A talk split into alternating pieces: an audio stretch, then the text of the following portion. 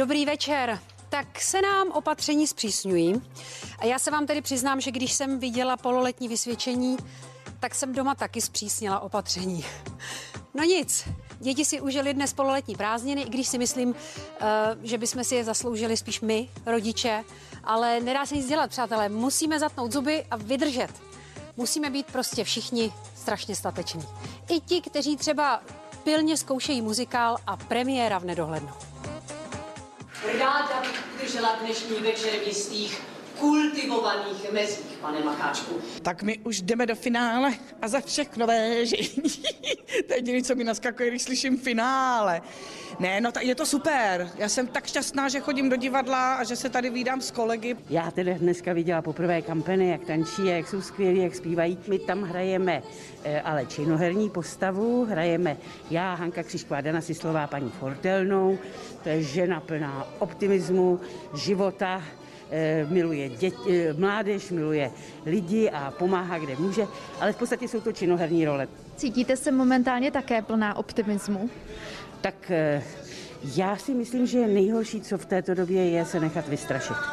Samozřejmě, že ta nemoc je, je ošklivá, je to, je to prostě e, nebezpečný. Máme se chránit, máme se opatrovat, máme se chovat zodpovědně k sobě i k lidem okolo sebe, ale nenechat se vystrašit, protože si myslím, že velkou míru e, zdraví dělá psychika.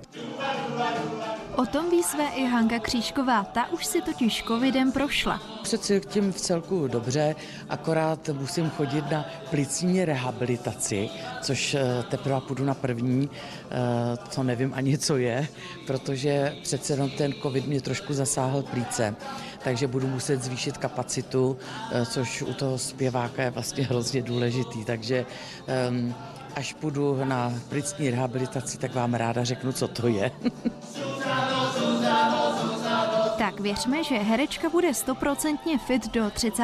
září, kdy je premiéra Lásky nebeské nově plánovaná. Ještě předtím budou ale první představení patřit zdravotníkům.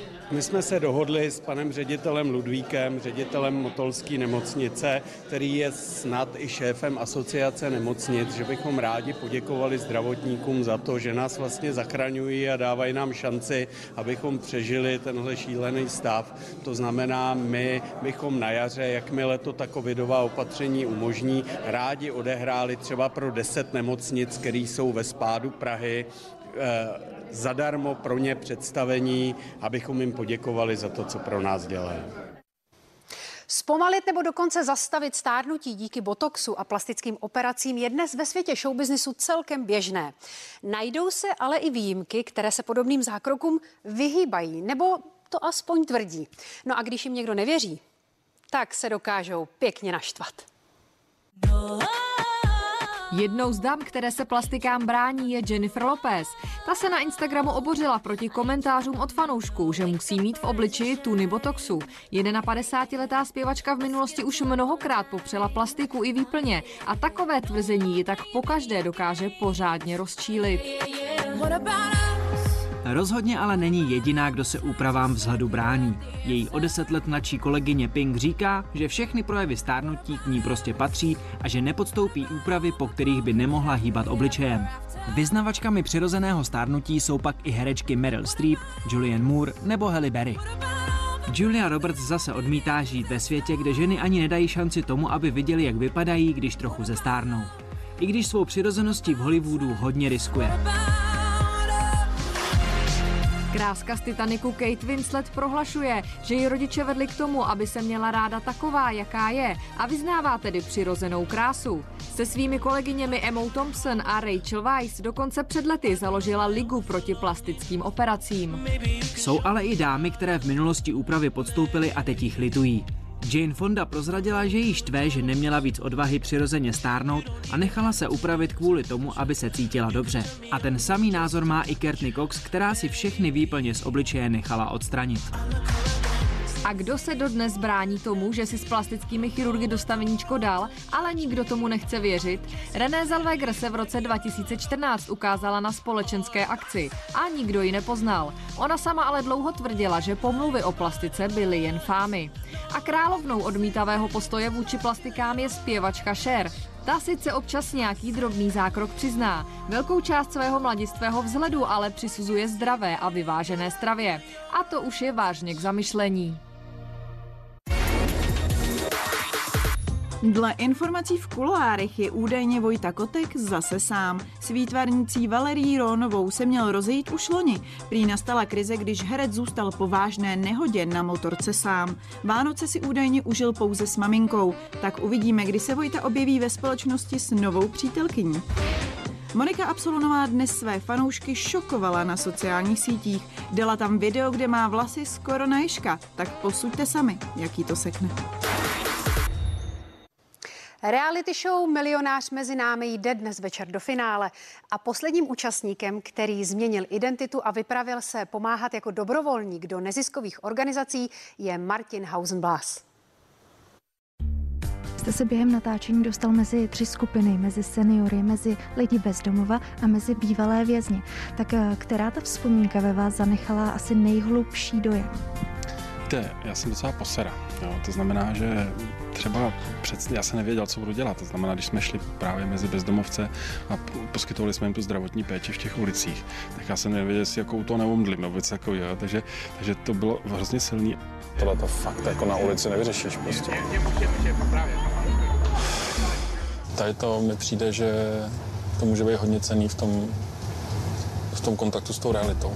Když ta nabídka přišla, jak dlouho jste se rozhodoval? Já jsem říkal, hele, jako proč ne? Protože jakmile řekli tuhle tu větu, že, že vlastně to o těch neziskovkách, jsem říkal, hele, to je dobrý, to já tomu rád pomůžu. Ale já jsem byl v tu dobu ve velmi jako těžký eh, životní situaci, protože moje maminka byla vážně nemocná a, a já jsem prostě nevěděl, jestli, jestli to přežije, nepřežije a vlastně byla to takový intenzivní peče. Já jsem si říkal, já nemůžu prostě odjet na týden pryč a, a nepostarat se. Takže to bylo velmi těžké. Nakonec se ta mamka z toho vyhrabala a dneska je na tom výrazně zdravotně lépe. A, a takže ten první termín jsem odložil a pak vlastně až v březnu na začátku koronavirové infekce se to rozběhlo, to natáčení. Já moc prachu nenosím, jo. Kolik teda mám mít? 550, jo? Vy jste v té své roli měl k dispozici 550 korun za týden, tak jak byste s tím vyšel ve vašem běžném životě? Já to řeknu takhle, je to, je to samozřejmě příšerný to, to nejde. Já sám jsem životě zkrachoval, vím, jaký to je, prostě taky jsem byl v depresích a prostě neměl jsem na nájem a na jídlo jsem neměl, takže vím moc dobře, jaký to je, člověk se tam dostane dřív, než řekne švec. Já naštěstí jsem jako z takových normálních poměrů, takže tam třeba byl rozbitý hejzlík, tak jsem ho měl opravit. Jako. I během vysílání poslední epizody se otevírá veřejná sbírka pro neziskové organizace a i vy můžete pomoct těm, kterým pomohl sám Martin. Stav Dalibora Jandy se den ode dne lepší. Zprávu nám potvrdil zpěváka dlouholetý přítel a manažer.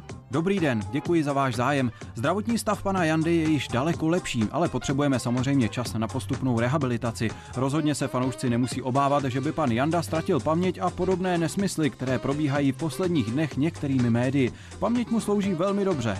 Ve zprávě, kterou nám poslal, také děkuje všem příznivcům a fanouškům zpěváka, kteří mu prostřednictvím sociálních sítí nebo e-mailu posílají hezké zprávy. Prý to Jandovi dodává potřebnou sílu a dělá velkou radost. Přituhuje na všech frontách a jestli někdo z umělců doufal, že na jaře bude líp a budou koncerty a představení, tak myslím, že teď už moc nedoufají. Například Marek Stracený přesouvá své turné po velkých halách na podzim. Marku, tak u tebe je asi teď největší novinka, že si musel zrušit koncerty. Tak co to pro tebe vlastně všechno znamená? Trhá mi to srdce, protože to bylo takový světlo na konci tunelu, a tak mi to moc mrzí. Ale každopádně fanoušci měli pochopení, lísky se vracet nemusí a platí na náhradní termíny, které jsou v září. Tak aby jsme neměli jenom špatné zprávy, tak přicházíme s takovým překvapením. Je to DVDčko z našeho koncertu, co bylo před rokem v největší české hale a první týden, když si lidi objednají jako před objednávce, tak ho vlastnoručně podepíšu. Ty si to oznámil teď, ale dokdy si vlastně čekal, nebo celý ten tvůj tým, dokdy jste čekali, jestli to bude lepší, jestli budete moc hrát? My už jsme tušili na konci roku o Vánocích, že to samozřejmě reálný není, i když jsme čekali na nějaký malý zázrak, který se nestal. ale ono není jednoduchý, takhle veliký turné po největších hokejových halách, eh, stadionech, prostě přesunout, najít správné termíny a tak dále, takže nám trvalo strašně dlouho, než jsme našli nějakou schodu. Co to znamená pro tebe vlastně vůbec, že nemůžeš koncertovat? No tak uh, žiju trochu jinak, než jsem zvyklý, ale já jsem se hned od začátku nastavil tak, že si v žádném případě nebudu stěžovat. Trávím čas s rodinou.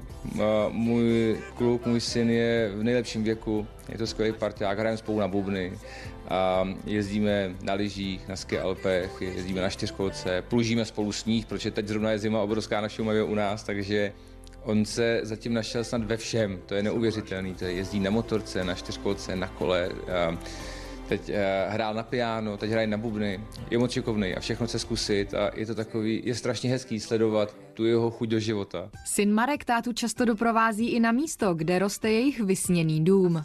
Rádi bychom se stěhovali v květnu nebo v červnu. Samozřejmě, jestli se to oddálí nebo ne, nevím. Snažíme se, je to náš první barák, takže se furt jako učíme. A každopádně nikam nechvátáme. My máme uh, hezký bizeským výhledem. Je to vlastně fajn, že to vyšlo na tohle období. Markovi se život na Šumavě prostě líbí a tak většinou zůstává doma. Jezdím do Prahy jednou týdně, na jeden den, někdy na dva, podle toho, jak moc plný zuby mě doma mají už. Protože pojďme si říct, že to není úplně jednoduchý být non-stop jakoby spolu. Je to hezký, ale prostě myslím, že každý by měl dostat trochu prostoru. Jinak jsem tam moc rád a, a je to samozřejmě štěstí bydlet na horách. Každopádně není to štěstí o víkendech, kdy se tam nahrne vlastně celá republika a pak žít v železnodě je něco jako žít v Bangladeš. Víte, co se říká? Nic netrvá věčně. Tak na to nezapomínejme. Mějte se krásně, přejeme vám hezký víkend a zítra opět nashledanou.